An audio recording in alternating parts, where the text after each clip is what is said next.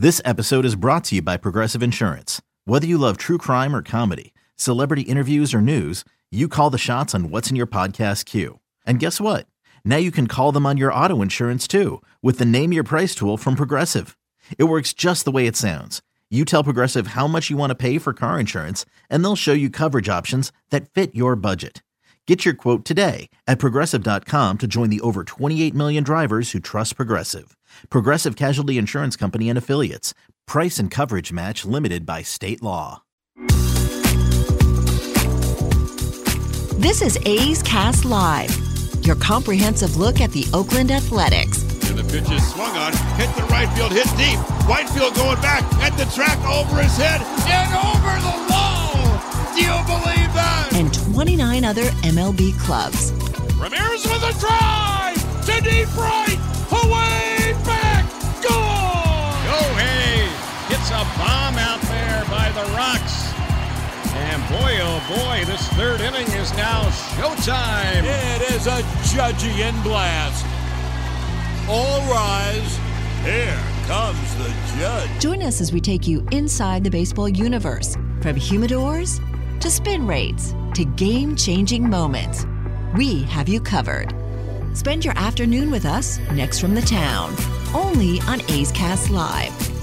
Here's Chris Townsend. Well, it is hard to believe the final A's Cast Live of 2022. Obviously, we don't do these shows for day games because there's nothing going on behind us. But since this is the last game of the year, it's a special edition.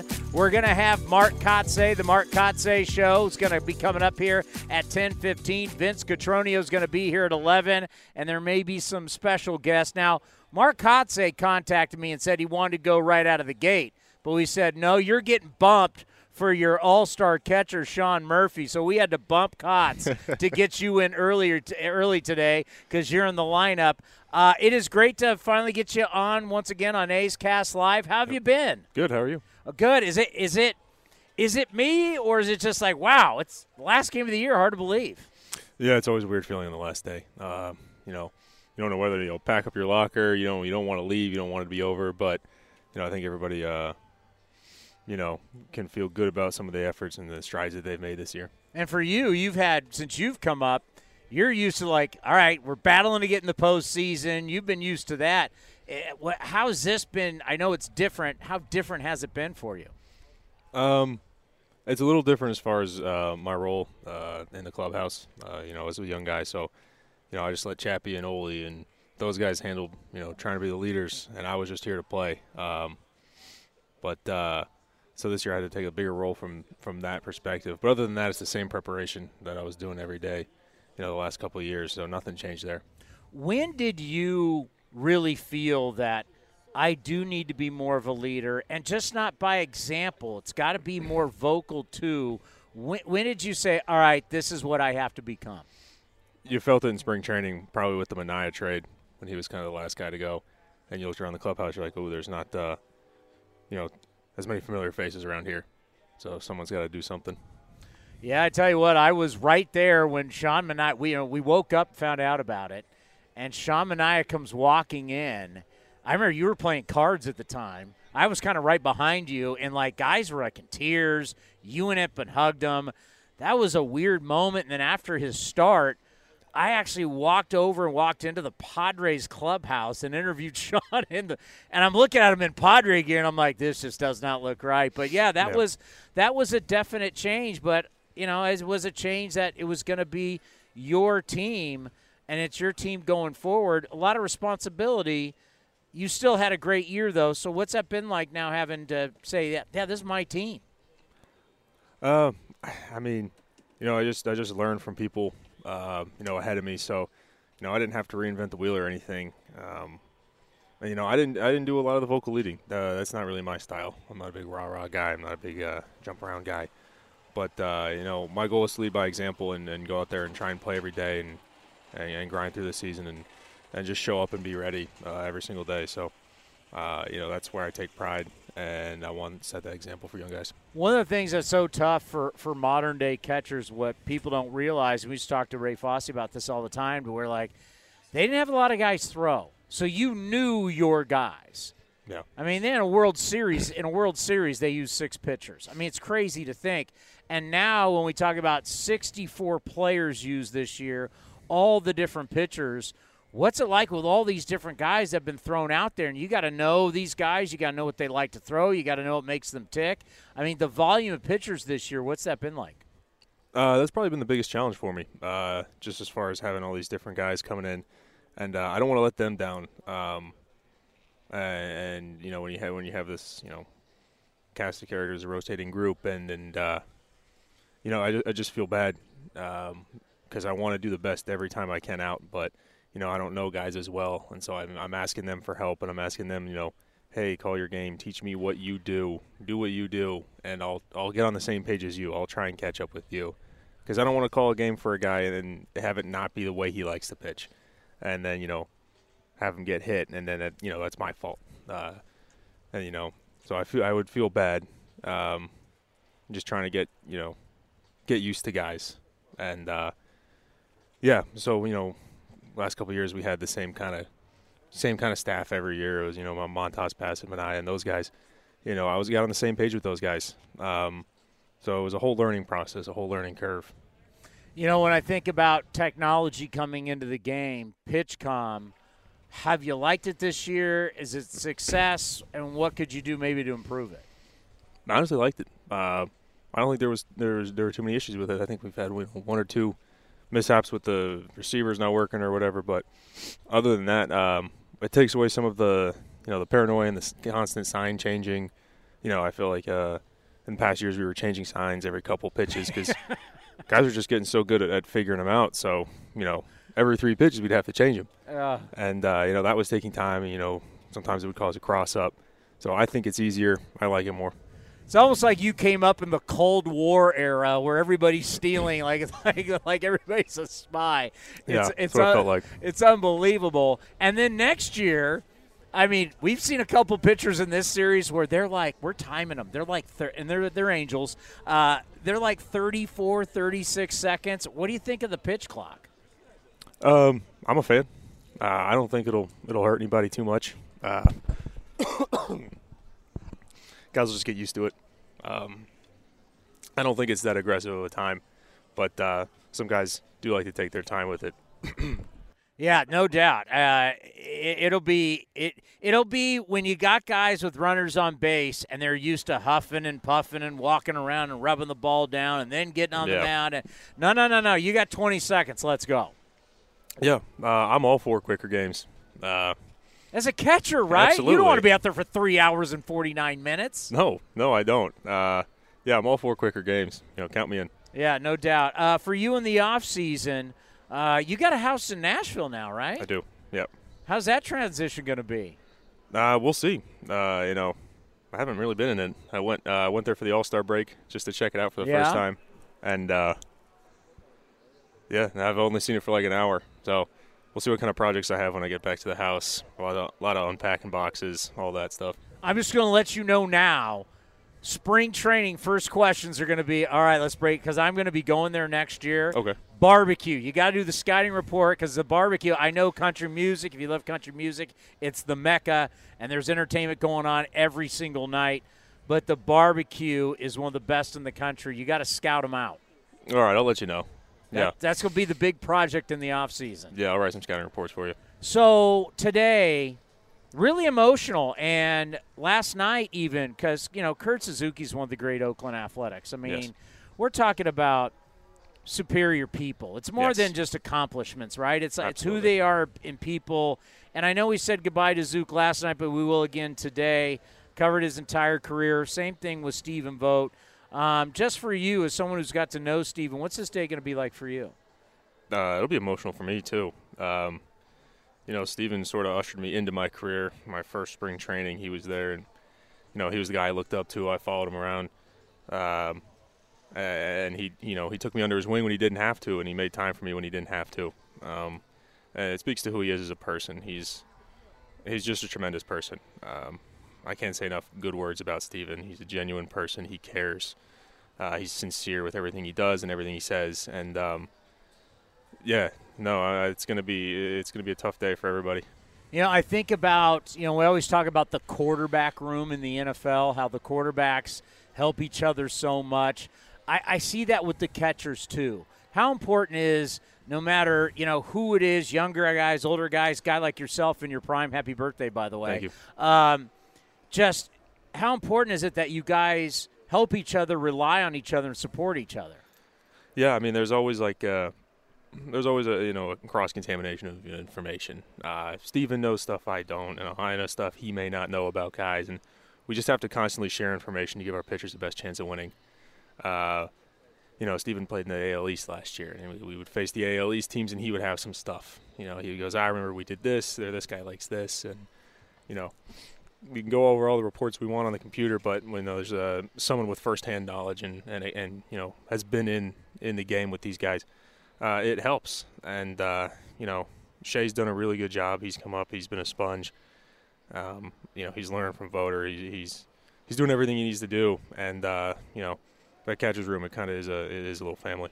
Let's end on this because we we know you got to get ready for this game today. I can't tell you how many times we're sitting here, whether it's up here in the press box or watching you guys on the road, and the shots that you take behind the dish, the shots you take at the plate, bigger body. I don't know. I guess that's why you get hit. Maybe. Just, just, uh, where's your body now, and then what do you do to to, to heal up? Because you really have taken a beating this year. Um, you know, the body's pretty good. Uh, we're just talking about bruises. Uh, you know, bruises hurt for a little bit, but they, they, they don't matter too much as far you know the the important stuff. You know, the muscles and the bones, they're all good. Uh, so I, I feel good. Uh, like I said, the the dings and the and the foul tips they hurt for a second, and then I get mad, but they don't matter. So I'm good. So, how long will it take before you kind of start getting back into baseball activity? Um, probably take a couple weeks fully off. Uh, around October, I'll start working out. Or not October, uh, Halloween, I'll start working out. Uh, baseball wise, I don't know, middle of November. I don't know yet. I haven't decided. I kind of feel it out. Sometimes I get bored really, really fast, and then I just start jumping right back into it. You know, other times I got to motivate myself a little bit more. Well, it's always great to have you on the program, Thank you. and congratulations on an outstanding season. Uh, be well this off season. Can't wait to see you in spring training. Thank you so Enjoy the new house, I will. and get us the scouting report on the barbecue. Sounds good. That's your catcher, Big Murph, right here on A's Cast Live. Hey, Rob Bradford here. You guys know I'm always up for a good MVP story, and one of the best stories is Wasabi Technology. Wasabi is the world's hottest cloud storage company, and it's become the go to provider for professional and collegiate sports teams, including 20 Major League Baseball teams like the Red Sox and NHL teams like the Bruins and Vancouver Canucks. Even the Liverpool Football Club is getting in on the Wasabi action. So, why is Wasabi the MVP? Well, Wasabi was purpose built to free businesses from skyrocketing storage costs and unpredictable transaction fees that the Amazons of the world are charging. In fact, Wasabi is up to 80% less than those hyperscalers and doesn't charge a cent for businesses to access their data. From Wasabi's AI enabled intelligent media storage, Wasabi Air, to the industry's only cloud storage service with triple protection against cyber criminals, data deletion, and ransomware, Wasabi's taking the lead in driving innovation in data storage and helping sports teams to unleash the power of their data. Wasabi, another Boston based championship team. The Coliseum has gone by many names, but none better than the Last Dive Bar. Hi everyone, Ken Korach here, and my friends at Last Dive Bar are helping us celebrate our longtime home. Last Dive Bar has the most unique merchandise for all Oakland baseball fans. T-shirts, sweatshirts, the Ray Fosse line, and my personal favorite, the lights have taken full effect. Visit their website at lastdivebar.com or follow them on social media at Last Dive Bar. All proceeds are invested back into the A's Community Fund and their affiliated charities. Go to lastdivebar.com. That's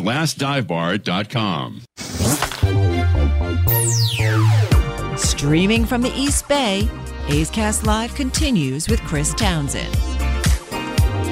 All right, the skipper of the Oakland Athletics, Mark Kotsay, is going to join us in moments. And just, you know, something to think about. And I know Shohei Ohtani, his, his, Shohei Ohtani's great. We're not saying he's not. He's 5 and 0 with a 0.90 ERA in his last 6 starts. Okay? Just think about this. He's 5 and 0 with a 0.90 ERA. Unreal. Problem is, well, not no. Then I'm going to throw the hitting. He's hitting 313 at the plate during that time. So he's hitting 313, and also he's holding the opposition to a 161 average. It's pretty incredible. He's one inning away from reaching both the qualified hitter and pitcher thresholds. No player in the World Series era has ever done that. He's already the only player in MLB history with 30 home runs and 10 wins. So we can give him his due. It's greatness. It's greatness. Problem is, how do you make it work till you win with the other 25 guys on the roster? And right now, if you take Trout, Rendon, and Ohtani, they are a combined 100.5 million in tax salary uh, next year. The threshold is 235 million for the com- competitive balance tax threshold, which basically is a soft cap. You can go over it, you're just going to have to pay. Owners that don't like to pay the extra money.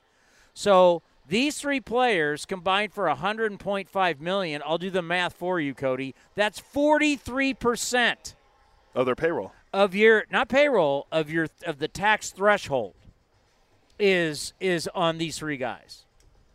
That's not good. And you're you're committing all that money to these guys, and two of the guys can't stay on the field for 162 games. I'm not Trout. He's been injured the last couple years. Rendon. I mean, he, has been a disaster since he came to the Angels. Yeah. And you have all this money committed. To you're paying him 38 and a half next year. Trout's making 36. Ohtani's getting 30 after the arbitration deal. Who are you going to bring in if we want to try to compete? The Angels have made, the Angels now have the longest playoff drought with the Detroit Tigers. They've been in the playoffs since 2014 when they got swept by the Royals when the Royals went to the World Series. So you're looking at a situation and we've been highlighting this, and you don't want to crap on it because obviously the guy is this super talent, but we have said it now. We even we did it with our, our buddy Mark Gubicza, and we did it with um, the Sam, Sam Blum. Sam Blum, the Angels beat writer for the Athletic, was like, "Listen, we have been sold a bag of goods from the standpoint of saying Ohtani is one player doing two jobs. That's not true. It's just not true. When you have a six man rotation, you're having to add an extra starter because he's not a guy that's going to go every five days. So that whole one guy taking up two slots is worth two salaries is something that I think's been sold. And I and something we'll get into here in the offseason is that baseball is such a regional sport. Same thing can be said about the NBA and the NHL. That you don't really know other people's team the way you know your own team. You know your own team backwards and forwards, you know your players. So everything from afar, you may not totally understand and know how it fits. And now that we start to look into Ohtani a little bit more, yeah, he's doing things we have never seen before, but how does it fit on a roster trying to win, be competitive? And we've been sold by outside people. Like if you watch MLB Network, well, let's face it, MLB Network people are all asleep while the Angels and we're playing. They're not watching our games. They're waking up and looking at box scores and highlights. They don't necessarily know unless they really research it. We see Ohtani live up close more than anybody else. 19 times a year, going to go down to 13 next year. Because we're in the same division, right? So they're going to say, "Ah, oh, he's what? He's a guy that's ta- you know he's doing two different jobs as one guy." It's like, no, he's not. A, he's a DH, so he doesn't play in the field. He doesn't give you flexibility that you know the days of we want Dave Winfield, George Brett, Paul Molitor, Big Poppy you know, these great players, Hall of Fame players on their last leg. They're going to DH for you. Reginald Martinez Jackson. That's not how teams want to utilize their DH now. They want it. They, they want this position to be a very versatile, especially these National League teams. They're dealing it for the first time. They're like, sweet, we can move all the. Look at how many guys have. Forget us. Like how many Dodgers are a great example. If we're going to look at the team that's won the most games, How many different guys have started DH for the Dodgers? Just about everybody on their roster. Yeah. Right? Versus saying Shohei Ohtani, he's our DH. Because when you say Shohei Ohtani, DH, every game, you've now limited your roster.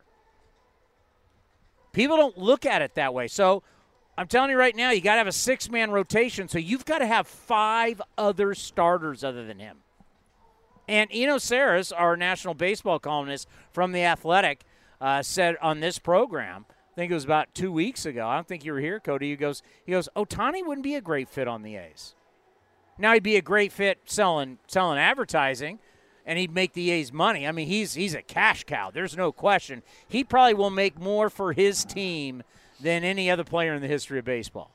That's how valuable he is from a monetary standpoint.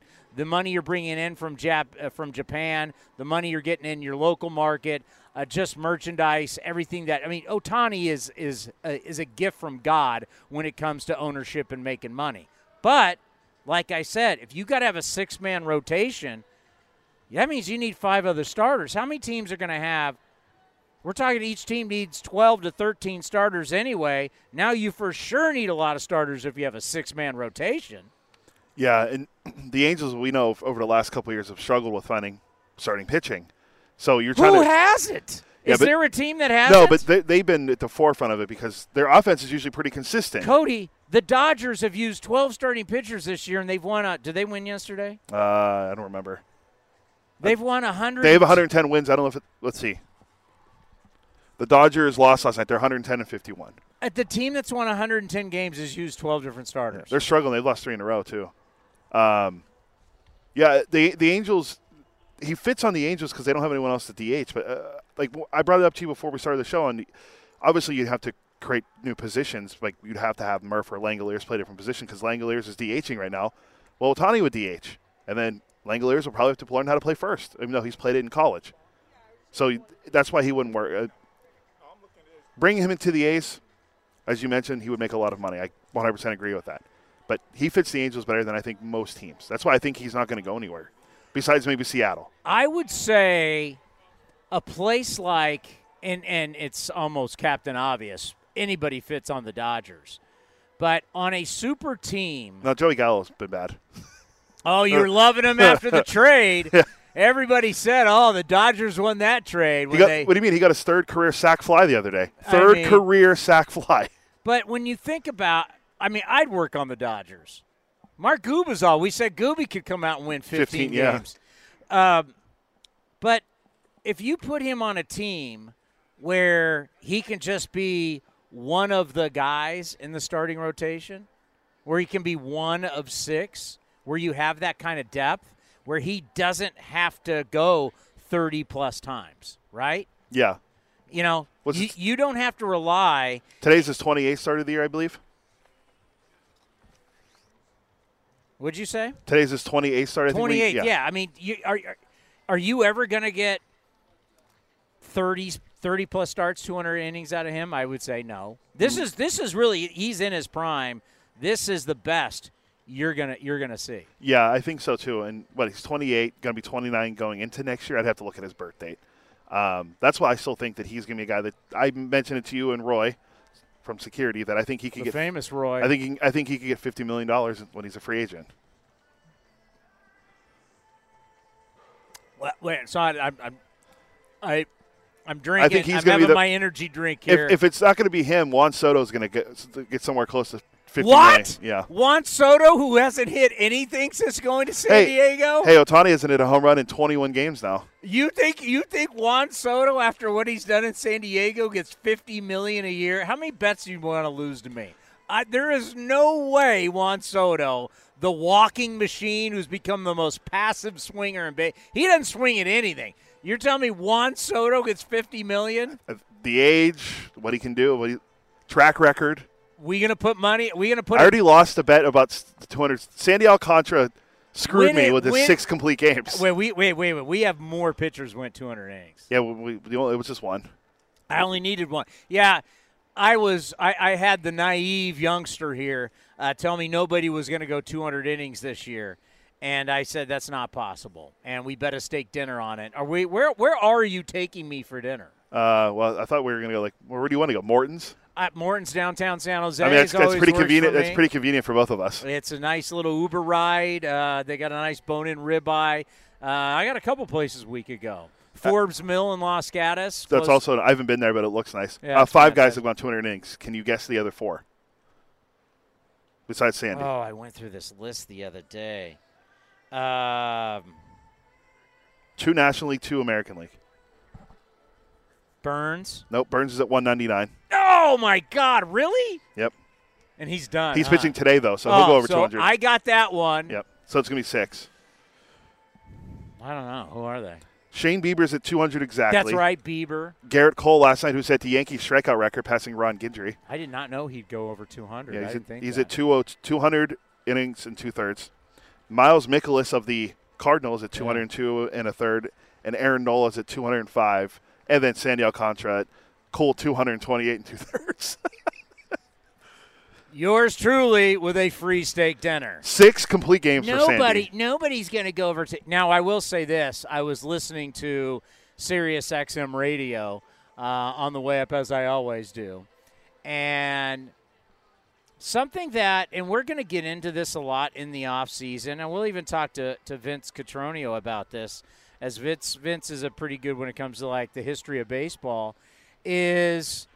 Um, looking at starting pitching, they were playing the rotation game on one of our favorite shows today about who's going to pitch in the postseason. And it really was just like, what are you guys doing? That th- guys like I don't know if you got to just fill content, but when you're starting to say, okay, hey, who's going to pitch? It was it was who's going to pitch game two. But Scott Emerson, the great Scott Emerson, coming onto the field today for the last time in 2022. Uh, you'll see him walk by. The greatness that is the pitching guru of your Oakland Athletics. There he is uh, for the last time in 2022. They're like debating who is going to be starting game two for the Blue Jays because I, I guess Kevin Gausman, he's got a cut on his finger, is what he has right now. Gossman has an issue with a cut. And I was thinking to myself, why are we even doing this to ourselves? If you look at the majority of post game starts now, if you can get five, that's like golden. There is such a quick hook with days off now, and the fact that you're taking starters and putting them in the bullpen. You're saying my best arms, if if a guy's not starting today, I mean, you can utilize starters with the days off. You can put them in your bullpen. You got guys that can give you length that are warming up, that can be warming up in the third or fourth inning. So playing the, hey, let's look at my rotation for the three games in this playoff series and how's that going to affect, like, okay, if you get past this wild card round, how's that going to affect the division round? I mean, what do you have to do as a starting pitcher to even stay in there for six innings in the playoffs? So to me, playing the rotation, like how a rotation's going to set up, what does it matter? And I know people in baseball, uh, we haven't we haven't really let that go yet, but it's just a reality, and we'll really focus on that during the postseason on what's the average start. Is it four innings? Is it even five innings in the postseason? And then it's really going to show you that, you know, doing the pitching matchups for these games really it's really about what do you have coming in after and also that's going to change our award the cy young award i don't know how it's how it's not dylan cease who some people think should win the cy young award half of his starts didn't go six innings half 16 did 16 didn't so you're going to tell me the guy that wins the award for the best pitcher half of his starts can't even qualify as a quality start.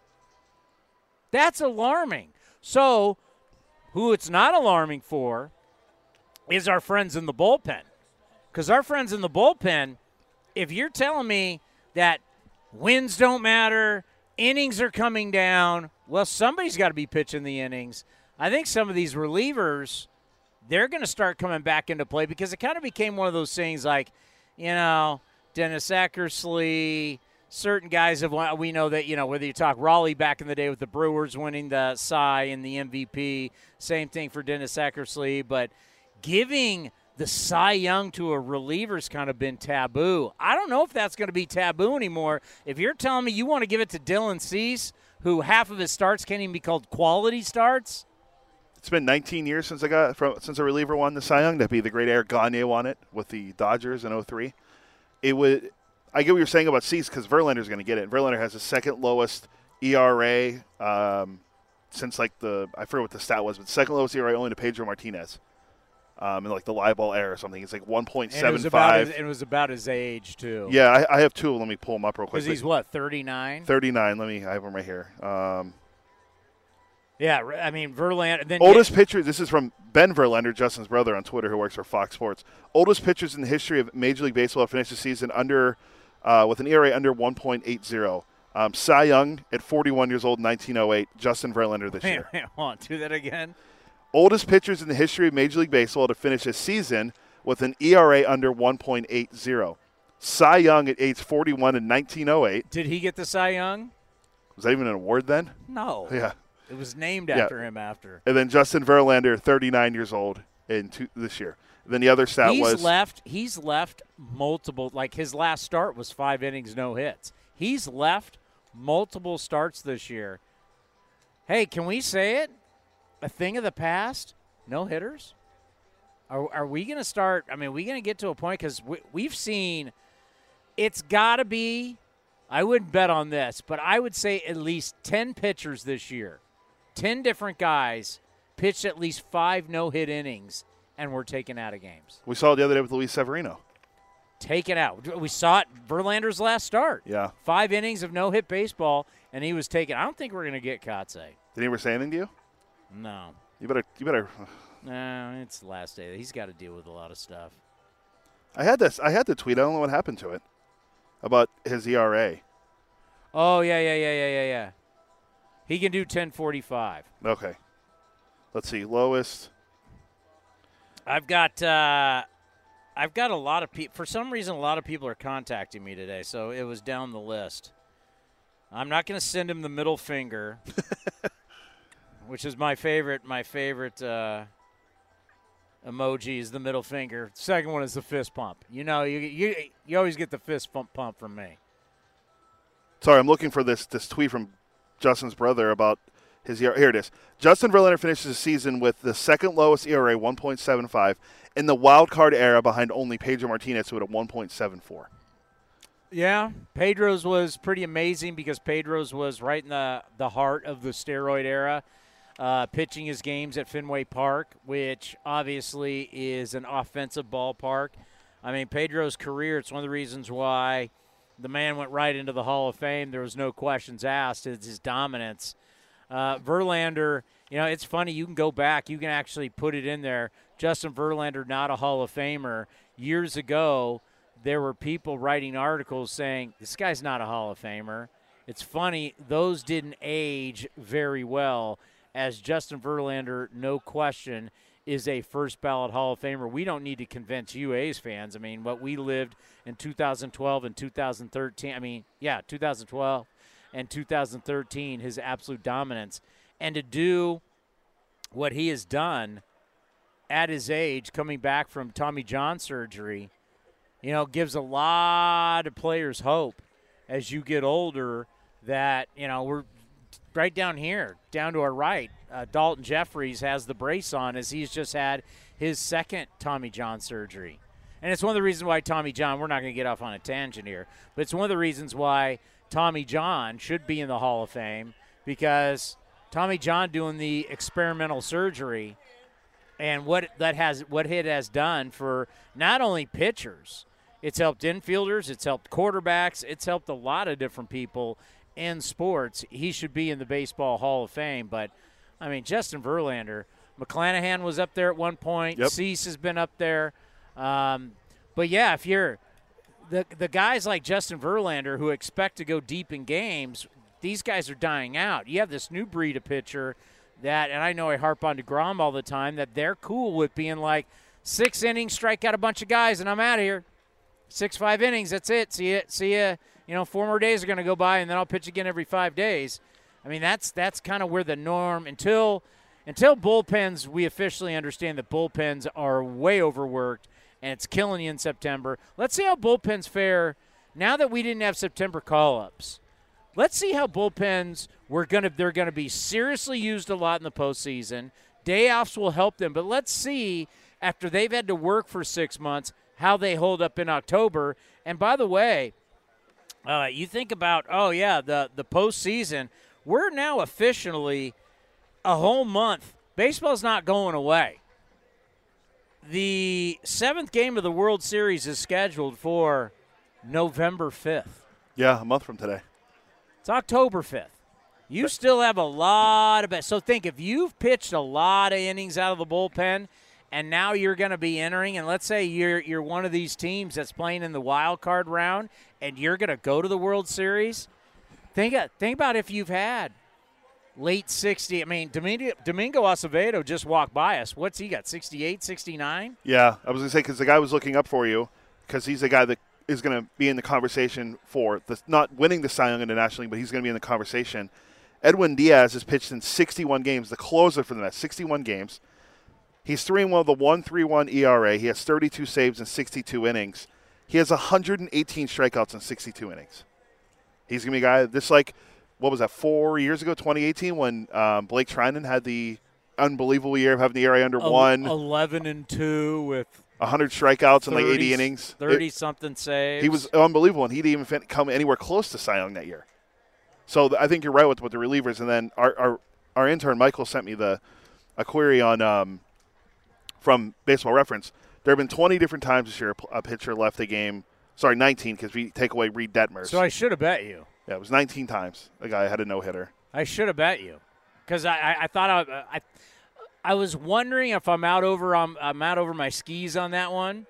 But yeah, I was like at least 10 guys left, 6 innings. Verlander 3 times. Five or more innings, you've got a no-hitter and we're pulling you on a consistent basis.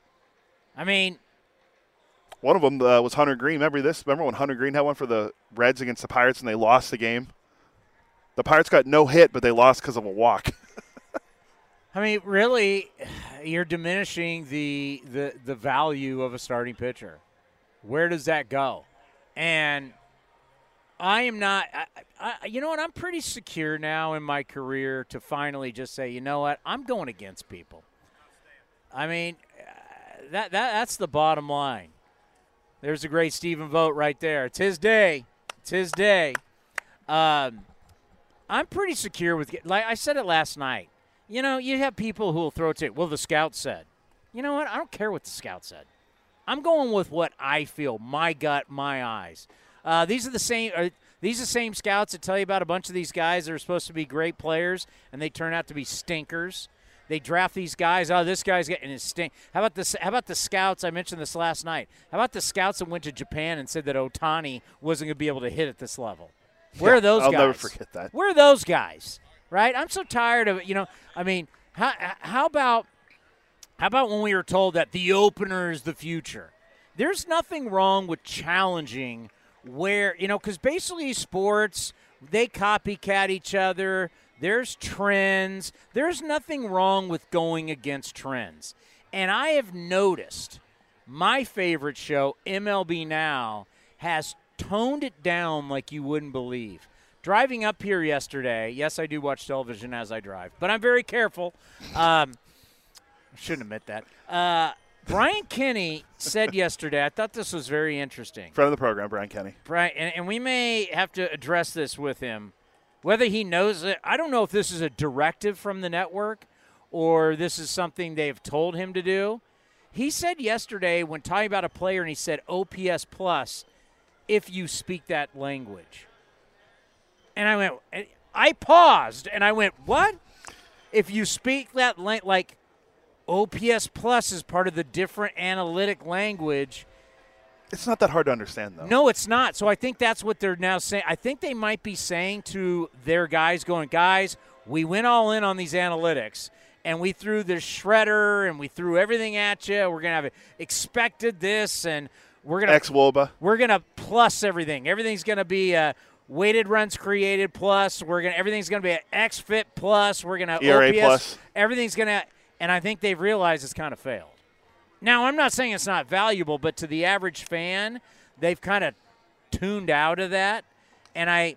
And I want to ask them, like, when you say, like, well, if you're into that, before they hammered you with it on MLB Network, now they're really kind of like pulling back on, well, if you speak that, because OPS is pretty, OPS is, I mean, it's pretty basic, right?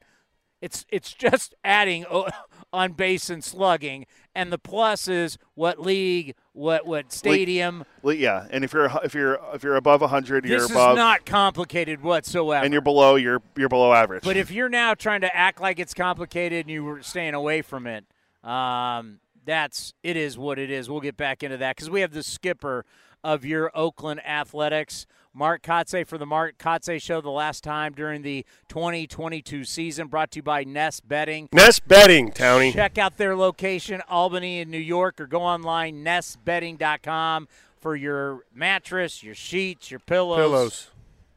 And if your kid's going to USC, how's your child, how's your daughter liking the mattress? You know, she loves it, Townie. It's it's amazing. Not only the mattress, the com- the comforter, the sheets, the pillows. I don't even have all that. Well, you didn't negotiate very well then. That's true. That's why he's Mark Kotsay and I'm the guy sitting here. Uh, yeah, actually, actually, a caller last night on the post game show was comparing us, and I said, well, I mean, if, if you want to switch jobs and paychecks, I'm willing to do that with you. You are? Yeah, You want to sit in that seat? And you could do this. Okay. And talk to the callers after the game. um, hey, for you, this is the last day, your first season. Just, you know, I'm sure there was emotion driving here today. These kids mean so much to you. What were you thinking about with this last game? Well, I woke up at 5:45 and just couldn't sleep. You know, excited about uh, you know this day, uh, not just for our club but for Stephen Vogt as well.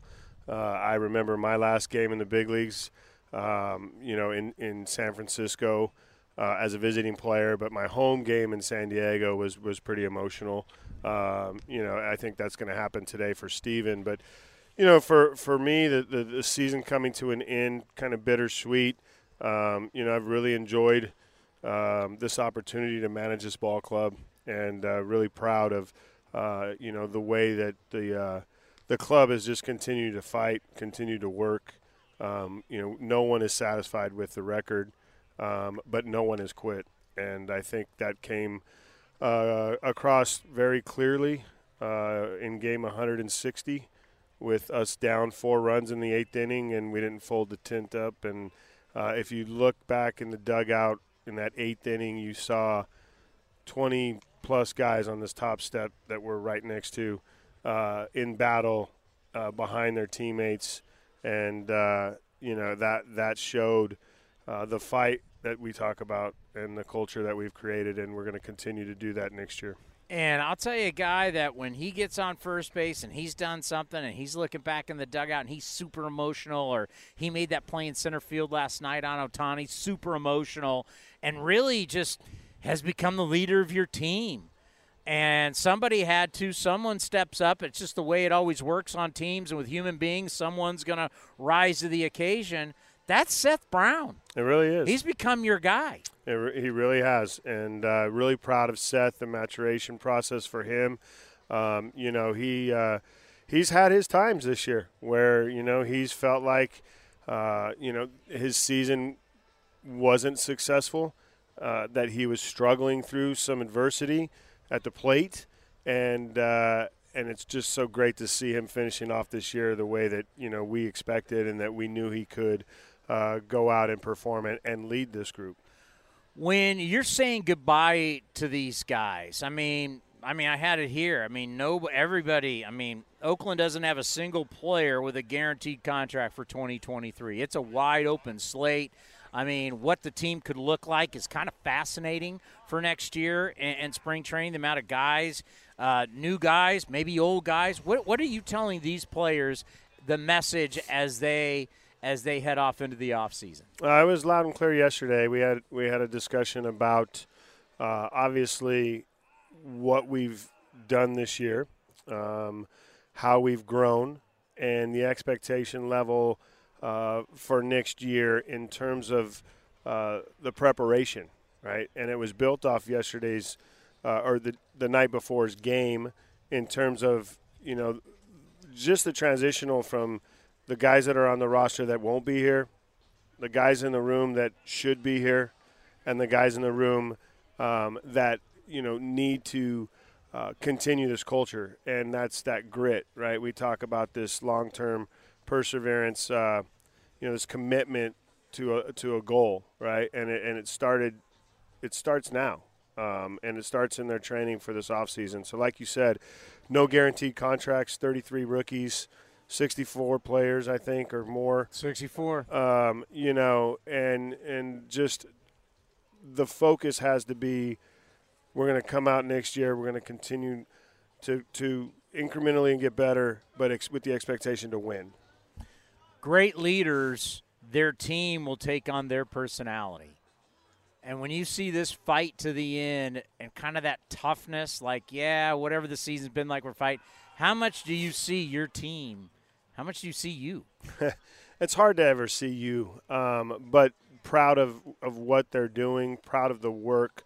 You know, it's, it's awesome. You talked to uh, our strength coach, Josh Cuffey, and over the last six weeks, really, these young guys that are here that, that are part of our future, you can see them kind of assimilate together and, and, and start to enjoy the routines and enjoy the work that they put in. And it starts from basically the training room to the weight room, the warm up routines. And, and if, as you can see, I mean, I don't know if the viewers can see, but it's day 162. Yeah.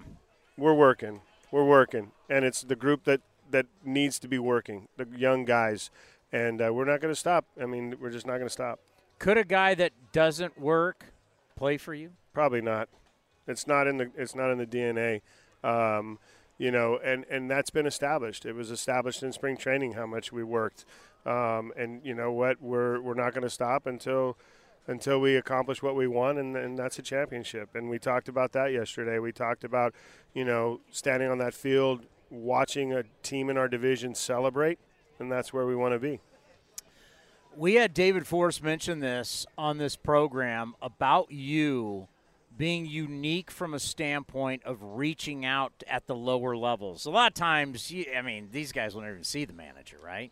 I'm sure you played with a bunch of guys in the minor leagues who never had any interaction with the ma- manager. You're making sure that you're going all the way to the bottom of the organization to reach out to these guys. Why are you doing that? That's where the future is, and that's you know, in order uh, for for them to understand that they they need to know that I'm connected with them. They need to know that uh, I'm going to hold them accountable, and that there is a path for their success uh, to get to the major leagues.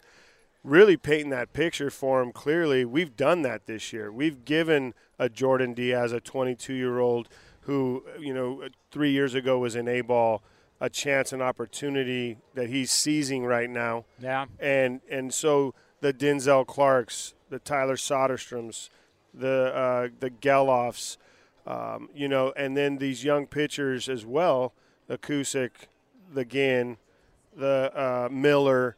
Uh, you know, they need to understand they're part of this process. They're going to be part of this success in this future as long as they go about it the right way. And I'll be out in uh, at the fall league um, October 17th, 18th, 19th to, to go send that message directly. I've done it over the phone. Yes. You know, we've connected over the phone. They've, they've heard the messages. The I get the progress reports and the strength and agility and, you know, monthly, you know, check-in reports. And, and I've picked up the phone and made sure they know that, that it was unsatisfactory to a certain extent when it is. So, um, you know, that, that to me, uh, it's, it's important because it, it's, they know that, that they're not going to walk here because of their talents. They're going to get it because they've earned it and they've worked too. Is there anything in your first year that you look back and go, "Wow, I didn't see that. I didn't know that was coming." The Friday morning interview. you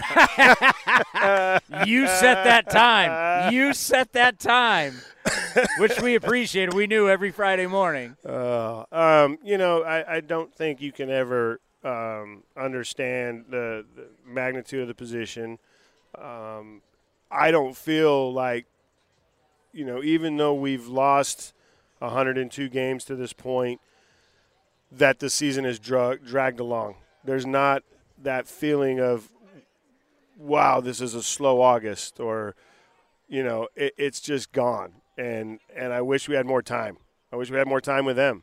Um, you know, and so uh, I think that that in in itself, um, you know, it, it, I didn't understand that it would just be gone that quick. Yeah, first year in the books. By the way, winter meetings in San Diego. We're going to be in your backyard. We're coming down. Outstanding. I can't wait. We're going to be there. Um, you know, it'll be an exciting time. I think that's when they're going to do the lottery to see who gets the first pick in the draft. Um, you know, and, it's weird. And huh? It's like NBA changing. You know, I mean, do uh, you have a chance to draft Michael Jordan or not? Yeah, you get a 16.6 percent chance if you finish in the bottom six, which unfortunately, that's where we're at. Um, but uh, you know, it does present an opportunity to uh, to draft and and uh, uh, you know, we'll we'll be there in San Diego, and, and, it should be exciting winter meetings. Well, we want to say thank you. You know, A's Cast has been a big year for us. Went over five million downloads. We're number one in baseball, and whether you've been on the staff or now manager, you've always been so great to us, and you're so honest and real. And I know the fans truly appreciate that. And I just want to say thank you for everything you've done for us this year. It's been fantastic, and can't wait for next year. And you know, you think about like on a day like this where you're like, ah, oh, last day. It's like I'm looking forward to next year. I'm looking to see the growth and what happens because if you do things the right way and people do things the right way, it's amazing how fast things change. That's the goal, Tony. That's the goal to change this thing, get it turned around as fast as possible, and you know, I, I I will look forward to uh, our Friday Friday morning. You're not going to miss us Friday morning. When I'm you, texting you Friday, you're not going to miss that. Yeah, yeah, I will. I will. All, All right, right, great Thanks, stuff. Buddy. Okay, we got more coming up next right here on A's Cast Live. Okay, picture this: it's Friday afternoon when a thought hits you. I can spend another weekend doing the same old whatever, or I can hop into my all-new Hyundai Santa Fe and hit the road. With available H-Track all-wheel drive and three-row seating, my whole family can head deep into the wild. Conquer the weekend in the all-new Hyundai Santa Fe. Visit HyundaiUSA.com or call 562 for more details. Hyundai, there's joy in every journey. The Eno Sarris Show is sponsored by Fieldwork Brewing Company. With eight taproom locations in Northern California, Fieldwork brings you fresh craft beer direct from the source. Fieldwork will also ship beer direct to your door if you live in California. Visit fieldworkbrewing.com. The Coliseum has gone by many names, but none better than the Last Dive Bar. Hi, everyone. Ken Korach here, and my friends at Last Dive Bar are helping us celebrate our longtime home. Last Dive Bar has the most unique merchandise for all Oakland baseball fans. T-shirts, sweatshirts, the Ray Fosse line, and my personal favorite, the lights have taken full effect. Visit their website at lastdivebar.com or follow them on social media at Last Dive Bar. All proceeds are invested back into the A's Community Fund and their affiliated charities. Go to lastdivebar.com. That's Last Dive Bar Walmart.com. A's Cast Live continues from the town. Here's Chris Townsend. Well, he's one of the voices of your Oakland Athletics. Vince Cotroneo joined us here. Music down, music down. There you go. There you go. Italians like the orchestra. Wow. How are you? I'm good. It's it's here. You know, last day of the season. Certainly not the kind of year that a lot of folks are accustomed to around here, but there were still some good moments, and I think Ken and I uh, did the best we could, treating each game individually and having some fun with it, and you know, seeing stories get developed for a lot of young players that have come through here, and, and still being respectful of, of the veterans and respectful of of what A's fans are used to with winning baseball. I think it all came together pretty well. Yeah, we celebrated the 72 team. We took care of the Moneyball team, which was huge for our, our younger fan base. And it really was also like honoring Billy Beane. We retired Dave Stewart's number, which was also honoring not only Stu, but really baseball in Oakland and the 1989 team. And then today, two of the greatest guys ever to play here as, as, as, as human beings, and Stephen Vogt Kurt Suzuki. I mean, from a standpoint of honoring and enjoying the history of, of our game, there's been a lot of cool stuff. There has been, and today on our pregame, I visit with Chad Pinder as well. So there's another guy that that has been in this organization ten years, and he's been in the big leagues for six, Wow. and just talked about Ten years? what what it was like. Uh, here's a guy that basically came in the organization as a kid, and he leaves as a husband and a father, an expectant father as well. So it just kind of speaks to uh, the journey that a lot of these guys have taken in this organization, and guys have experienced a lot of winning baseball that you're trying to get back to. And I think guys like Chad and Stephen and uh, Tony Kemp uh, try to emphasize the things that are necessary for players to, to to get to that point with these young players, which we know there's been an awful lot of. Uh, just telling them what it's like to be in Oakland A and what it's like to play winning baseball, what it's like to be a big leaguer, and that's been a process that they have not taken lightly. And I think they've done as good a job as they can with with as much turnover as the A's have had this year. You know, we always love talking, you know, because normally we, we only get a couple minutes in pregame, but I like talking to you because your baseball knowledge all around and your knowledge of the history of the game. Does it alarm you that we're talking about the A's and looking over at the Angels, and I'm sure we could do this with quite a few teams? We're looking at most players ever used in an organization in a season. Does that scare you? Kind of, where's this thing going? Well, I think there's probably a, a, a number of reasons why that happens. A team like the Athletics certainly one in, in transition. They were going to use this year. You used the, the term quite a bit: year of transition, ra- year of discovery, a year of opportunity, and so that's why you saw the A's use the waiver wire as much as they did. And you know, Conner Capel getting an opportunity, Cal Stevenson coming over this organization. You know, Cody Thomas coming through the organization, finally getting a chance. That's a very small example of, of what we've seen with guys like Jonah Bride coming to the big leagues, Nate Mondou making his major league debut yesterday, and just going on and on and on. I think for some other clubs, it might be injury related, where that they were forced to use that number, of, those number of players. I think the Angels are a team that could probably um, attest to that. Uh, I, I I do think that Major League Baseball that, that some rosters they just feel like they're so interchangeable that there's that that they they've got so many moving parts that this is the way that they envision things working. There's not a lot of teams that have that Dodger lineup or have that Astro lineup that you that you count on time, you know day in and day out. And so in the interim until they can find what they think like is their core like the Ace had when they had their core when they had Chapman and Olson and and Semien and you know Laureano, those guys that you knew were in the lineup every day and were, ne- were in the lineup every day for years, there wasn't as much turnover. But when you're in a team that's still trying to, in, in the A's case, reboot and find a, a you know a new path, or other clubs that have fought through injuries, or other teams like the A's, you know, lower echelon teams that are just having bad years that they they keep on trying to see what they have in their system, or or try to take advantage of, of maybe what might be out there with other systems. Yeah, and it's not necessarily related to payroll, as the Angels have a huge payroll, and they're using they've used a uh, they've used more players than us, right? They have. Yeah, the A's are at what 64, and they're at 65. Yeah.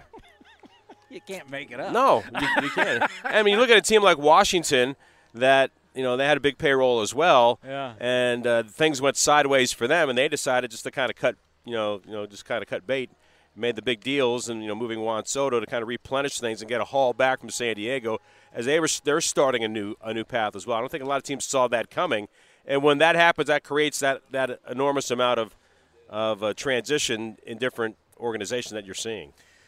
I want to get into pitching because on the way up today, listening to Sirius XM, they were, you know, all of a sudden it's like, oh, they're starting to worry about, all right, who's going to start in the wild Sure. card round? Who's going to, and, I, and I'm thinking about going, and because Gausman is, I guess, has a cut on his finger. He does his middle finger. He hurt in his last start. And I'm thinking to myself, the average, what's the average start now in the postseason? You think innings?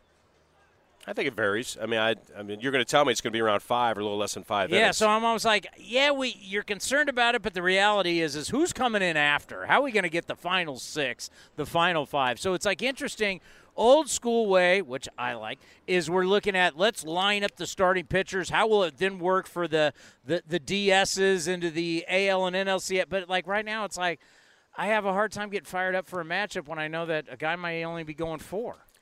Yeah, I don't think that's going to happen as much as you think. Especially you look at the Padres Mets series, where they've they're both those teams are pretty locked and loaded with with their rotations. You know, with Darvish and Snell and Musgrove likely for the Padres, and you got you know Degrom and Scherzer and Bassitt starting those those games for the Mets. I just saw those guys in Atlanta eat up 14 and a third out of the 27 possible. Yeah, but more often than not, those guys have gone deep in games, and I think the expectation is that's going to happen. For me, what one of the interesting stories is uh, you know the St. Louis Cardinals.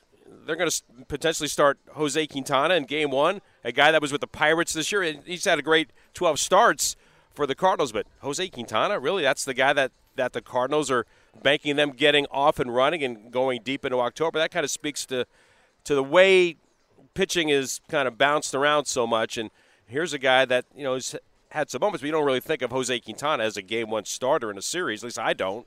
And now he's going to potentially get. They haven't announced it yet, but they're potentially going to go in that direction. Yeah, Dodgers won 110 games. They've had 12 different guys start. Right. It was Perry Minasian, their GM, the Angels, that I heard over the winter talk about. Hey, the average team is going to use 13 pitchers a year, and been following it. I'm like, yeah, it's kind of it's kind of working out that way. So it's you know where you know someone Cody was saying that he's seen where people are saying Dylan Cease should be the uh, Cy Young Award winner. We went and looked. 16 of his starts are six innings. 16 of his starts are not. 16 of his starts are not considered a quality start, and some people think he should be the front runner for the Cy Young. Are we going to have to start rethinking our Cy Young Award? No, no, I, don't. I, I, I think ultimately, you know, a guy like Verlander who is he's just special. I mean, he, and he's had a special year. This particular year, uh, to me, it's clear cut that he wins it. I, I think what what has to happen is more consideration for the closer again. Yeah. And, you know, Emmanuel Clase, who's done a terrific job for, for Cleveland as a guy. You know, I think one thing that Ken and I will talk about today on the broadcast is you know, the down ballot. You know, we know that Judge and Ohtani are one two in the Hall of Fame er, in the uh, in the MVP ballot in the American League. Well, who are the other eight? I mean, who are the other guys that you would that you would say are the top ten players? Who are the top three Cy Young finalists? Poor Jose Ramirez is having an incredible year for Indians. He'll finish third again. People don't even like who, what, what? Yeah. The the Guardians are in the postseason. Sure, yeah. And then you look at Amed Rosario and, and Andres Gimenez. Either you can go in, in the direction of Gimenez, and you have to put him potentially in the top ten for what he's contributed to the to the Guardians this year. So I think that's that'll be an interesting uh, debate as those ballots are turned in before Friday by all the writers. I think uh, Matt Kawahara has MVP. Uh, Martin Gallegos has. I think he has rookie. No, he doesn't have rookie of the year. He has. I think he. I think he has. He has Cy Young. I don't know who has manager of the year for the American League uh, out of out of the Bay Area. I think John Shea has a National League award as well. Where are you going on that one? Which one? Amer- American League Manager of the Year. Well, to me, the three, to my three finalists are Brandon Hyde, Scott Servais, and Terry Francona. Uh, and you can make a debate for for all three of them. It, it, it's hard to walk away from Brandon Hyde from winning you know 20 games last year to getting over 500 this year. It's hard. Friend to, of the program. Yeah, hard to walk away from Scott Servais. You know, getting the team they won 90 last year, and you thought, well, maybe that was going to be their moment in the sun. They got better. They they were able to get to the postseason this year. They dealt with some adversity. And Terry Francona is Terry Francona. I mean, their club is is the anti, you know, offense in terms of home runs or whatnot. They put the ball in play. They create and they close games out. They've got good starting pitching, beginning with Sean, with uh, Shane Bieber. So I th- I think you can make a case for all three of those. Although I think those that are voting for it will probably put Brandon Hyde from Santa Rosa. Will, will I think he will win it. What will happen to the game of baseball? Just look into a crystal ball. if if the Guardians, let's say they take down, I I, I don't know their path. I got to look at. I have it here. If the playoffs began today, If the if if they make a run and they take down the big boys. You know, we every, as we say in sports, it's a cliche, but it's a copycat league, right? We say that in the NFL all the time. But uh, what would happen? Do you think it would change anything that the team that's second to last in home runs, awesome at making contact, playing defense, pitching, but really contact, smaller ball? I mean, do you think that would change anything if they make the run and hell even win the World Series? No, I think because that's their model. I mean, that's that's what works for them, uh, and I think you have to do what works best for your organization. I mean, more teams are chasing and using power as their offensive resource. So the you know the Guardians are not one of those teams. Look at Tampa Bay with the way they they, they have their system, the way they do their pitching, and the way they match up with their offense.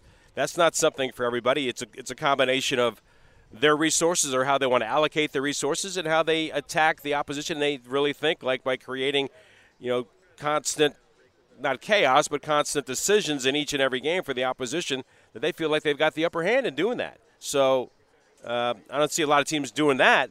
You know, you know, look at the the Giants last year won 107 games, and through a combination of either injuries or just desire, all of a sudden they went opener opener happy here in the last two months. Where you know John Brebbia is going to end up making like 40 starts because he's thrown like 30 innings because he's he's been their opener so much here down the stretch. I, you know, we thought the opener was gone, but in Saint you know in San Francisco it, it was alive and well. So I, I do think that what what the Guardians do is something that the Guardians do well, and it's in part because of the personnel they have, and they and they make that work. They identify the way they wanted to attack teams. I don't see a lot of teams. I could be wrong. I don't see a lot of teams going that far in that direction that that you see what the Cleveland Guardians have done. Could this team go that way? The Athletics? Yeah. Well, for me, as as you look at the way the season played out, there wasn't a lot of power. No. Uh, they're not getting on base. They're not, you know, they're not walking. They're not, they're not creating. And defensively, there's not a lot of range on the infield, and that's going to really be amplified next year, not only here but everywhere, because of the lack of shifts. You can't cover up defenders as much as you could before. You can't cover up Mike Moustakas in a shift because there is no shift. And, and he was a guy that was Justin Turner and Corey Seager Yeah. covering them up with Yeah. the Dodgers moving everybody over. right. yeah, So I, side. you know, and the, you know, the the ace pitching staff as it stands now is not a strikeout staff. They're a contact staff. So you got to catch the ball, and that that's vital. So they have to create speed and range in order to make that happen. You were spoiled certainly for the past several years with the two corners and with Marcus at shortstop. You know those those things they all they all work together, which is why they won 97 games back to back years. Uh, they had enough power to be you know considered a you know respectable offense. Those things all have to all have to pivot. Now you're going to see you know Zach Gelof. I think he's going to be in the big leagues before the end of next year. I'm not, I don't know when. Sometime in the second half. I think you can say the same thing for Tyler Soderstrom. Those are two players that the A's really like, and they like them offensively. They provide. You know, Soderstrom has provided power. Uh, Gelof has provided power, and he's provided just this it factor about the way he goes about playing the game. That will begin to pivot the A's uh, in, in more of a, of a power direction, but you still have to catch the ball, and you still have to be able to, to, to throw to throw enough strikes, or you have to, as they say, control the batter's box, control the count. You have to c- control the count by gain- gaining walks offensively, and con- control the count on the mound by not allowing walks. And those are the kind of things that the winning teams are having more success doing that the A's have got to get back to doing again. Let's end on this, and it's the most important thing. It's our man Ray Fosse Yeah. and, and the microphone out there. It was um, it was tough.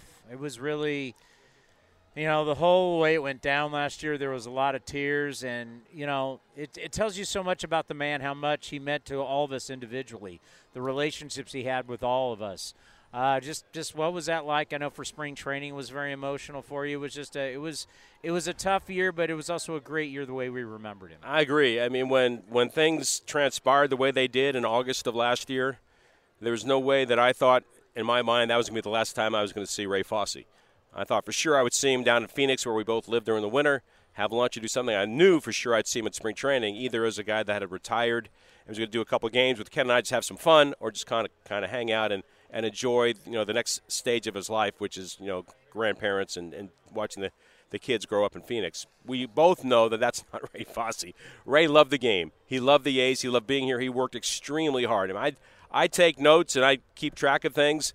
And I watched Ray do it. And I mean, Ray really kind of shamed me. I mean, he the, the, the books and the, the material that he kept track of was enormous. And then th- as this year went on, I think uh, you know you and Cody have done a great job. We we played a lot of those Ray memories in pre-games, different interviews, and gosh, it was great to hear Sparky Anderson or Mariano Rivera, Derek Jeter, Joe Torre. You know all the different, depending on the teams that w- that the A's were playing. Ray had spoken with somebody in that organization because Ray did thousands of interviews, thousands, and kept them all. Yeah. But there are so many times, uh, not only publicly, I would say it on the air, but it, it certainly went through my mind. And there are many times where I kind of turned to Ken and I said, you know, what I hear in my head right now when you said that is Ray saying this. And you know just talking uh, you know about a certain circumstance. Like don't pitch that guy inside. Don't pitch the power guy inside in a close game because he could beat you with a long ball or whatever the case might be. Talking about catchers and having fun with catchers and talking about their speed or thereabouts and knowing how ray really embraced that. I will tell you this and it happened with you know it happened with kurt suzuki just last week when i did a pregame show with him. It happened numerous times when i did the where are they now features with guys like brandon moss and josh reddick.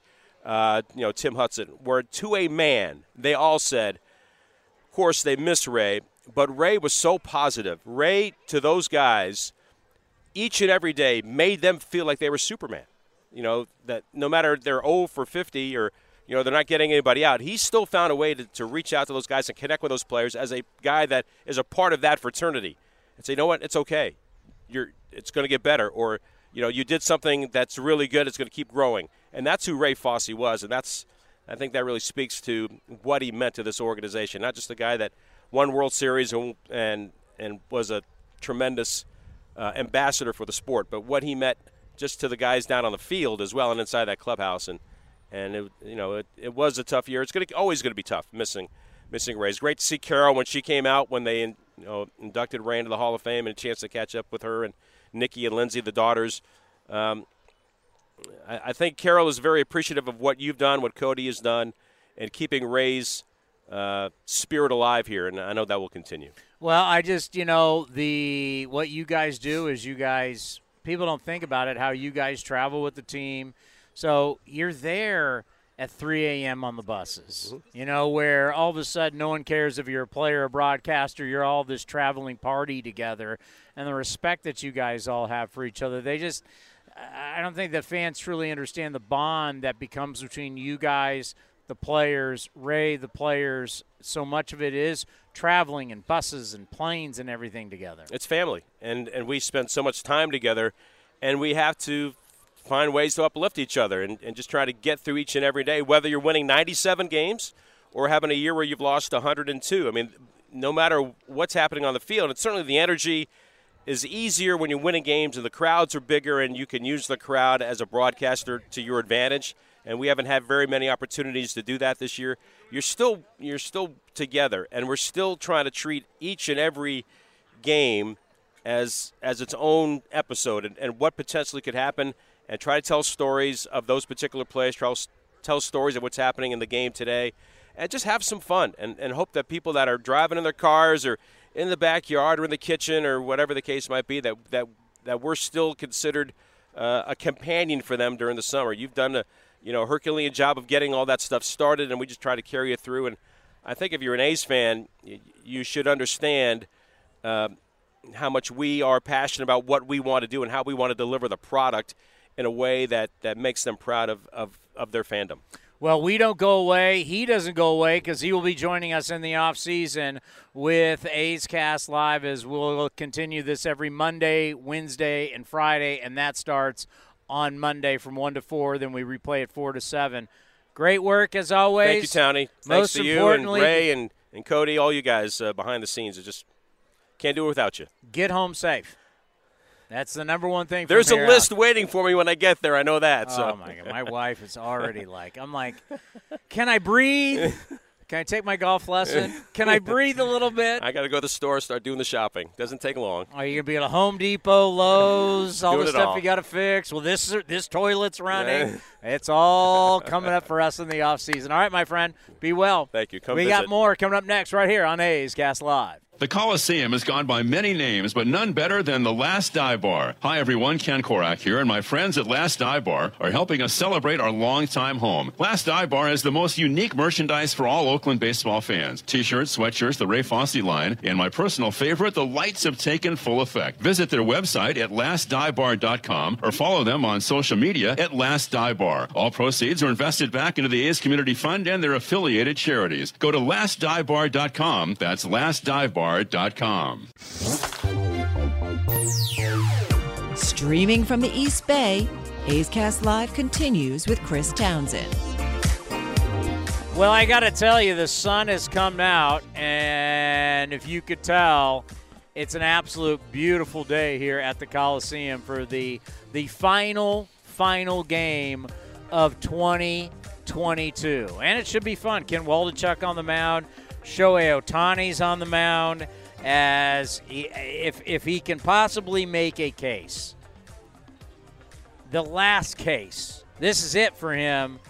If he can persuade any of the voters because they got to have their vote in by Friday, right? Yeah, Friday.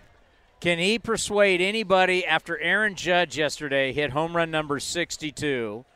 Who knows what Judge will do today, but is there anything Ohtani could do today that could persuade maybe a no hitter?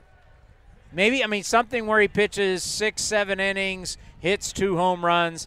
Is there anything he can do today? He's not going to catch Judge in war. That's what, you know, that's such an impressive thing that Judge's WAR 10.7 is ahead of Shohei Ohtani at 9.5. That's that that's combining hitting and pitching. So when we sit here and say, "Oh, he does two different things," that's so great. What he is doing is still, as a hitter and a pitcher, does not amount to what Judge has done. If you look at WAR, and then I always laugh when the people go, "Well, I'm not so sure about pitching WAR." Da, da, da. It's like, okay, you're going to use WAR you're going to tell me war is great, and then you're going to tell me sometimes it's not great. You need to figure it out when is it great, when's it, and tell me when can I use it. You can't have it both ways, or as they like to say, you can't speak out of both sides of your mouth. What's the deal? Is there, eh, are we going on war or are we not going on war? I'd go on war. Well, which war are you using? You using F war or B war? I don't know. But put it this way Aaron Judge leads in war, whether it's baseball reference or Fangraphs. Either war, he's your leader. Can I can I give you a tweet about uh, Aaron Judge from an A's legend, an A's player who's in the Hall of Fame, an A's number who's retired up there, talking about Aaron Judge? I'm going to read you the quote. Is a tweet actually. So a tweet from this fellow. Nothing to say to the best player in baseball at this point. Damn, my man. Now that's a season for all to remember, and so cool it's another Yankee who owns the record. The real home run leader, Aaron Judge in all caps. Who said that on Twitter? Was I a running back at Arizona State? Yes. Was I drafted by the Kansas City Athletics? Correct.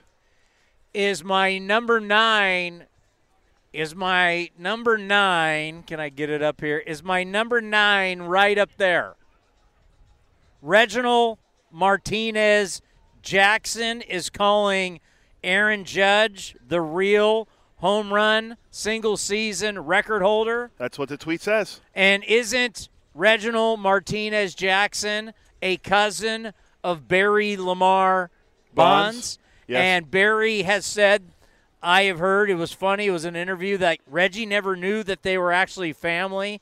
And Barry tells uh, Reggie, when they see each other, he loves them and that they're family. So Reginald Martinez Jackson, the Hall of Famer, is going against his own family in favor of his Yankee family, saying that Aaron Judge is the single season home run king. Yes. As I, am I getting that correct? I, I, but I remember this is not Chris Townsend saying it. I'm not saying anything. Uh, I don't. I, I, don't. Either way, I. If you want to see the tweet, it's uh, his Twitter handle is at Mr. October. Um, but that's what Reggie's saying. Uh, that's Angels legend Reggie Jackson now. That's Astros Orioles. Employee. Orioles legend. Uh, Astros employee Reggie Jackson. A's. A's. Yes. Astro. Hey, gets a paycheck from the Astros. Uh, yeah, so that's what Reggie had to say about uh, Aaron Judge because we saw so much talk oh. about is he the real home run king or not. You know, my favorite thing is, is, and we've been seeing it for years, folks. Look at what watch a TV drama that's around law, right? Law and order? Courtroom scenes. When you have a defendant who's guilty, and everybody knows he's guilty, what's the defense going to do? The defense is going to do a big old smoke screen, right? Because they're going to get the attention away from the guy who's guilty. So, what they're going to do is they're going to bring in all the other stuff. When the point is, we're discussing this guy who's guilty. But the defense attorneys, they get paid a lot of money to put on a grand stage. If the gloves don't fit, then you must acquit. You put on a huge show. Thank you, Johnny. Guy's guilty, but we're going to put on a huge show and we're going to bring up all these guys and we're going to have all these questions. And I mean, remember oh, the OJ trial? They're bringing up people that have nothing to do with the case. They have nothing. They're bringing the any way you can have a reasonable doubt, right? That's all you got to do as a defense attorney. You got to get people on the jury to have a re. Well, look what they're doing again. It's, oh my God, it was the era. Oh my God, it's the players. Oh, you got to get rid of all the records. You got to get, Bud Selig shouldn't be in the Hall of Fame. Uh, LaRussa and Torre and um, Bobby Cox, they shouldn't go into the Hall of Fame. It's, it's the whole era. What are you doing? You're creating an argument that takes it away from the actual question. Should Barry Bonds be the home run single season champ, knowing that he took steroids? That's the question. Everybody has, some people say yes, some people say no. But when you go about it from a standpoint of saying, we can't ask that question and we can't have an honest discussion because we're going to defend Barry. Put it this way guys that you see in the Bay Area media, this is how they're frauds. Let me tell you why they're frauds. Because they wouldn't do this for Rafael Palmeiro. If this was Rafael Palmeiro, if Palmeiro hit 73, none of these guys in the Bay Area would be going on Twitter with their hot takes because they're hot take guys. None of them would be going on and defending Rafael Palmeiro. Right? I agree. Yes. I mean, you want name me another guy. Name me another guy in the steroid. If they were McGwire. If, if, it was Mark McGwire as an Oakland A, they wouldn't be defending him. Yeah, exactly. I brought that up last time with you. Sosa. Oh no, they're defending. It's it's the Brady, Brady Anderson. It's it's defending. Everybody's got to be the biggest Giants fan. It's how our media in the Bay Area has become. It's like the race is who's the biggest fan, and they've been defending Bonds for all these years. They defended him forever, and they're going to keep defending him. But that's what they're doing. They don't want to actually have an honest discussion about, okay, what do we do about this? How should we handle it? How should we look at it? They're going to do what defense attorneys do, and they're going to make it about everything else other than bonds. Does that make sense? Yes. Let's put the big. Oh, it's Bud Selig. It's it. You know, Bud Selig is in the Hall of Fame because he was nominated by a committee. It wasn't a vote. It was a committee. It's not apples to apples. Has nothing to do with it. I mean, you want to take Bud Selig out of the Hall? What does this have to do with the single season home run record? It has nothing to do with it. Absolutely nothing to do. Oh wow, we're getting big leagued. Right? Am I right? Yeah, yeah, one hundred percent. We had this conversation last night, and I'm glad you're bringing it up. I, I, I, I, I this whole defending about like you're defending a guy that used drugs to set a record. That's what you're defending, and you can say it's the era, sure, no problem. You've been saying all year you're hoping the judge gets that gets to the record because I wanted to see this. I wanted to see them defend because offendingly because you're defending in the end. Because remember, the question is bonds. You want to make it about everything else in the era? That's fine. You're doing what defense attorney. You're taking it away from the actual question. The question is about a record. You're not willing to have the conversation about the record. You want to bring everything else in because you don't want to discuss the record because you know there's right from wrong. There's literally, and it's the same thing with the Astros. There's right and there's wrong. If there's anything you want to get on Bud Selig about, it's the fact that he didn't do anything about right or wrong in so many different ways. I'll give you that. Whether Bud Selig should be taken out of the Hall of Fame, that has that. What does that have to do with a single season record? Bud Selig was nominated by some committee. What the hell is that? You want to take him out? I don't care. Take him out of the Hall of Fame. But why can't we just discuss this one question? Why does everything else have to be brought in to defend Bonds? Because you wouldn't bring. If this was Rafael Palmeiro, we're not going. Oh my God! You got to take Bud Selig out of the Hall of Fame. You got to take all the records away. You got to do all this and all that. You wouldn't do that if it wasn't Bonds. You're just protecting one guy. Why? Why? Why is it so important to protect this guy? Let's get to the root. If you really want to have an on, they don't want to have an honest conversation. They want to kiss the ass of the Giants and Giants fans. I agree 100%. Like I because I showed you a tweet from someone in the Bay Area media that was I didn't at, see it. Was you going just, you read it. I read it to you that was going at Jon Heyman because Jon Heyman said that Aaron Judge is the real home run home run king, and someone in the Bay Area media want at him saying that no, then you get to take out Bud Selig, you have to take all you know, take away the records, give back all the money fans spent on the tickets to go see this. All because it's about bonds. Again, if it like I brought Once you, again, if it was McGwire with the A's, you think they would? It's the sideshow. It's let's look over here because you don't want to answer the real question here. There's a question. It's an honest question. How you. Nothing's going to be. They've already decided no one's losing anything. There's no asterisk going on. But there's a legitimate question. And you can answer it either you you agree with it or you don't agree with it. Who should be the single season home run king? You should you can agree with obviously we know how Henry Aaron felt. He wanted nothing to do with Bonds. Wouldn't even do a commercial with him where he wouldn't be in the same room. So you can agree or disagree, but to, to but to bring the the sideshow in so you don't have to actually talk about the real issue. Oh, give the money back. What the hell are you talking about? The money back? You're going to give the money back? This this is the entertainment business. He entertained. I get it. No one's getting the money back, but you you can have a civilized, educated conversation on the topic. You can have an opinion. You have your opinion. Nothing's going to change. We're all having an opinion. And I always love people who never go to baseball games, never cover our game. Really, they know nothing about the game. When the hot topic comes up, now they want to have an opinion on it. Yeah, that always fries me too. Yeah. And it, it's all because of what happened last night. If, if this was any other record, they wouldn't have said anything. But since it's something that has to do with Bonds and the Giants, and I even brought up to one of my Giants friends. I was telling you about it last night before we left the, the Coliseum last night. I said about I said about uh, Aaron Judge and the home runs, and I and I'm, I'm on the side of I think Bonds is still the home run champion. That doesn't doesn't mean it, my opinion doesn't matter. But my friend goes, well, that's because Bonds is the OG. He's the best. He, so you're telling me that people like Babe Ruth and Hank Aaron didn't exist? That Barry Bonds is the only home run hitter to ever play the game of baseball? There's no other guys ever hit home runs. Barry Bonds is the original home run hitter. That's such a flawed, Well- flawed assessment of the game. And, and and and here's the real here here's the real answer. It's sad. It really is sad that and and what has happened and what these hacks don't want to address is the fact that all these years later the black cloud still exists over the game. Right? These guys set you you want to talk about give money. You want to ask to give money back? Ask to have Bonds have put all his money back.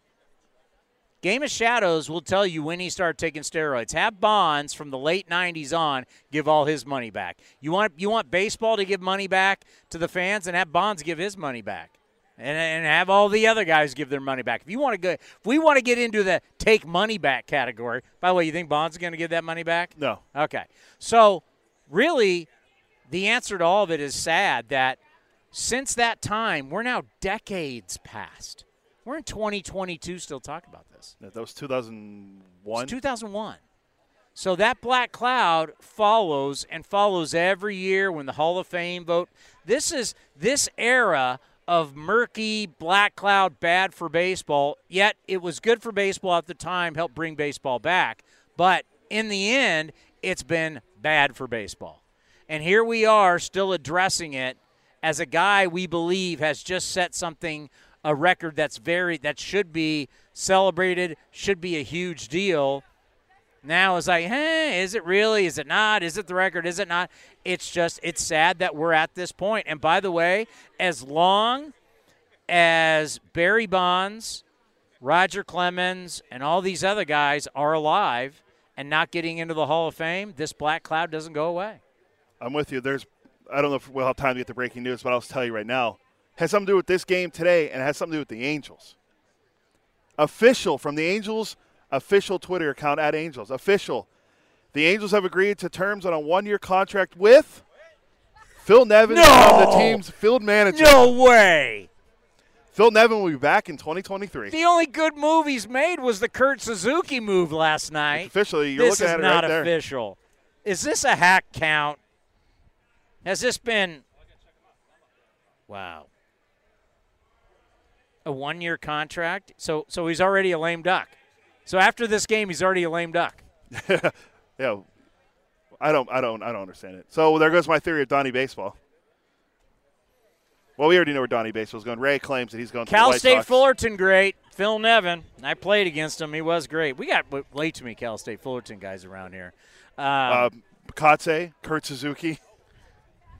A lot of Cal State Fullerton. I they, they got issues, man. I, I I mean their their young player Mark Gubicza put it out there pretty I mean he spelled it out two days ago. I mean they do they, they, they've got young guys that they believe they're going to have an opportunity to compete. But, but when all your money is in three guys in a 26 man roster, all your money's in three guys.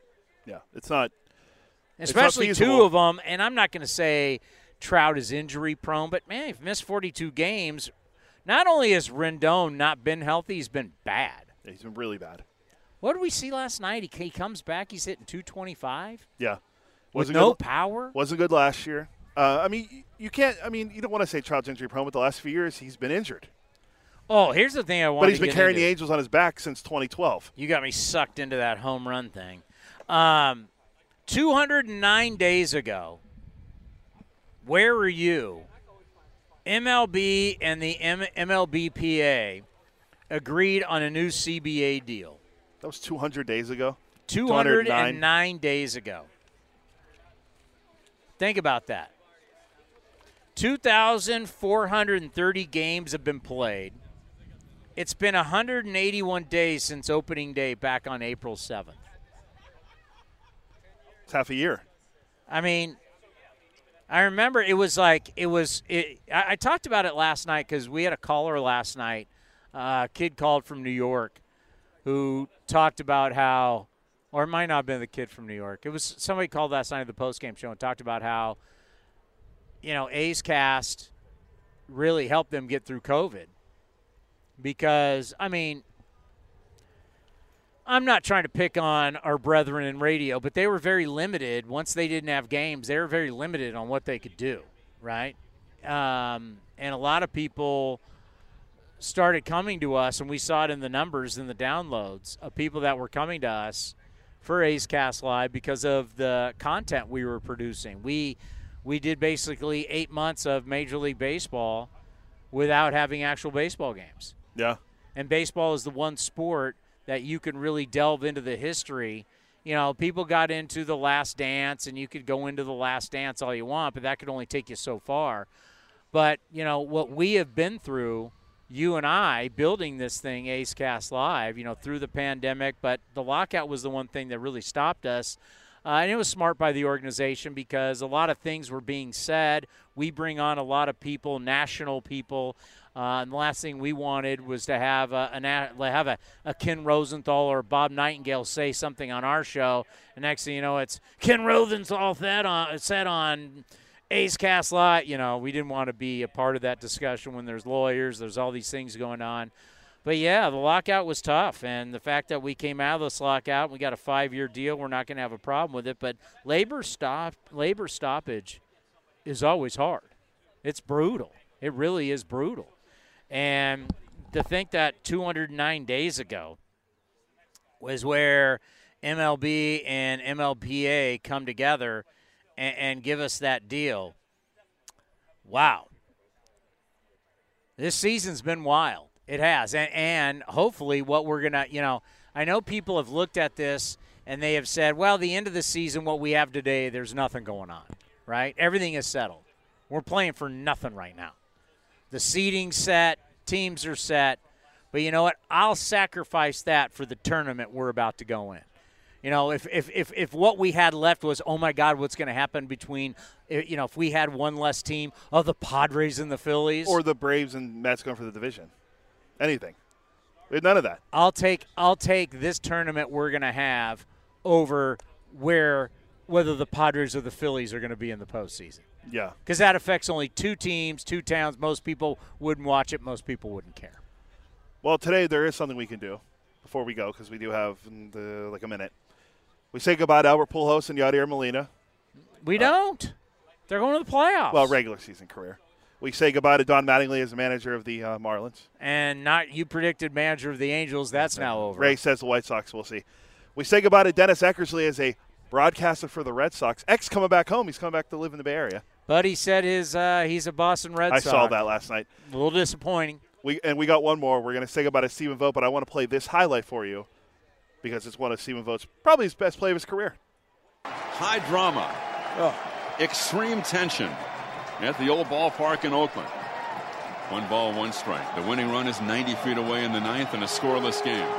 Porcello peers in to get his sign. First base side of the rubber. And now the 1 1 pitch. Here it is. And it's swung on. Line to left, base hit. And the A's have won it. Cespedes scores from third. A line drive, base hit to left by Stephen Vogt. And the A's have even the series. A riveting pitcher's duel and in the bottom of the ninth inning, the only run of the game is scored by the Oakland A's on a base hit to left by Vogt. 1 nothing Athletics. And we go to Detroit tied up. So we say goodbye to Stephen Vogt. We say goodbye to Kurt Suzuki yesterday. So we'll say goodbye to him again today if he gets in. But final game for Stephen Vogt. We've known him for, for, I mean, you've known him longer than I have, but I've known him for a long time. We share the same birthday. Uh, great career. Bring it back to yourself, which That's- is always that's good. It's what a great producer slash whatever does. Uh, yeah, two of the best human beings that have ever walked through those doors. I mean, you're talking guys that the way they, you know, we're not honoring these guys because they won MVPs, because they're going into the Hall of Fame. We're not, that's not why we're honoring these guys today. We're honoring these guys today because of who they are as people. And they are unbelievable people who have accomplished some really cool things as you've seen uh, Kurt Suzuki and Stephen Vogt, both part of World Series teams with the Nats and the Braves. They both made All Star teams. Uh, but even better, I mean, they're be- they're great people who are going to stay in the game, no question about it. And but today we're honoring them because of how many people that they have touched. You know, whether you've been in uniform with them, not in uniform, they're just uh, salts of the earth. I mean, for us, this just starts uh, the off season. So we're going to take the next two days off. Big game in San Jose Friday night. Look for us there. Yes, San Jose State and uh, UNLV, running UNL Rebels. You know, is that 7:30 kick? I believe it is. Yeah, CBS Sports Network for the game if you want to watch it. Huge football game. Might be the biggest game, biggest game in San Jose State history. Huge football game. And then we'll be back on Monday at 1 o'clock, and we start our off season every Monday, Wednesday, and Friday, 1 to 4. We replay it from 4 to 7. So basically, we got you covered from 1 to 7 every Monday, Wednesday, and Friday. We'll always be updating all the programming, and uh, we just go into off season programming. Everybody else is saying goodbye today hugs and kisses and goodbye. We're going to miss you. We're not going anywhere. We'll be back on Monday, A's Cast Live. Coming up next, we'll get you ready for the final game of the season the Halos and the Athletics. Waldichuk against Ohtani. That's it. See you on Monday. Well, see you Well, on it's Friday. like you haven't been here in a month, so I it's know. almost like you need to get back to work to earn Yeah, your right. paycheck. Yeah, true. Ray, great job this year. Great job, Cody. We'll see everybody on Monday right here on A's Cast Live. When you need mealtime inspiration, it's worth shopping Kroger, where you'll find over 30,000 mouthwatering choices that excite your inner foodie. And no matter what tasty choice you make, you'll enjoy our everyday low prices, plus extra ways to save, like digital coupons worth over $600 each week. You can also save up to $1 off per gallon at the pump with fuel points. More savings and more inspiring flavors make shopping Kroger worth it every time. Kroger, fresh for everyone. Fuel restrictions apply. The Coliseum has gone by many names, but none better than the Last Dive Bar. Hi, everyone. Ken Korach here, and my friends at Last Dive Bar are helping us celebrate our longtime home. Last Dive Bar has the most unique merchandise for all Oakland baseball fans. T-shirts, sweatshirts, the Ray Fosse line, and my personal favorite, the lights have taken full effect. Visit their website at lastdivebar.com or follow them on social media at Last Dive Bar. All proceeds are invested back into the A's Community Fund and their affiliated charities. Go to lastdivebar.com. That's lastdivebar.com. The Eno Sarah Show is sponsored by Fieldwork Brewing Company. With eight taproom locations in Northern California, Fieldwork brings you fresh craft beer direct from the source. Fieldwork will also ship beer direct to your door if you live in California. Visit fieldworkbrewing.com. This has been a presentation of the Oakland Athletics.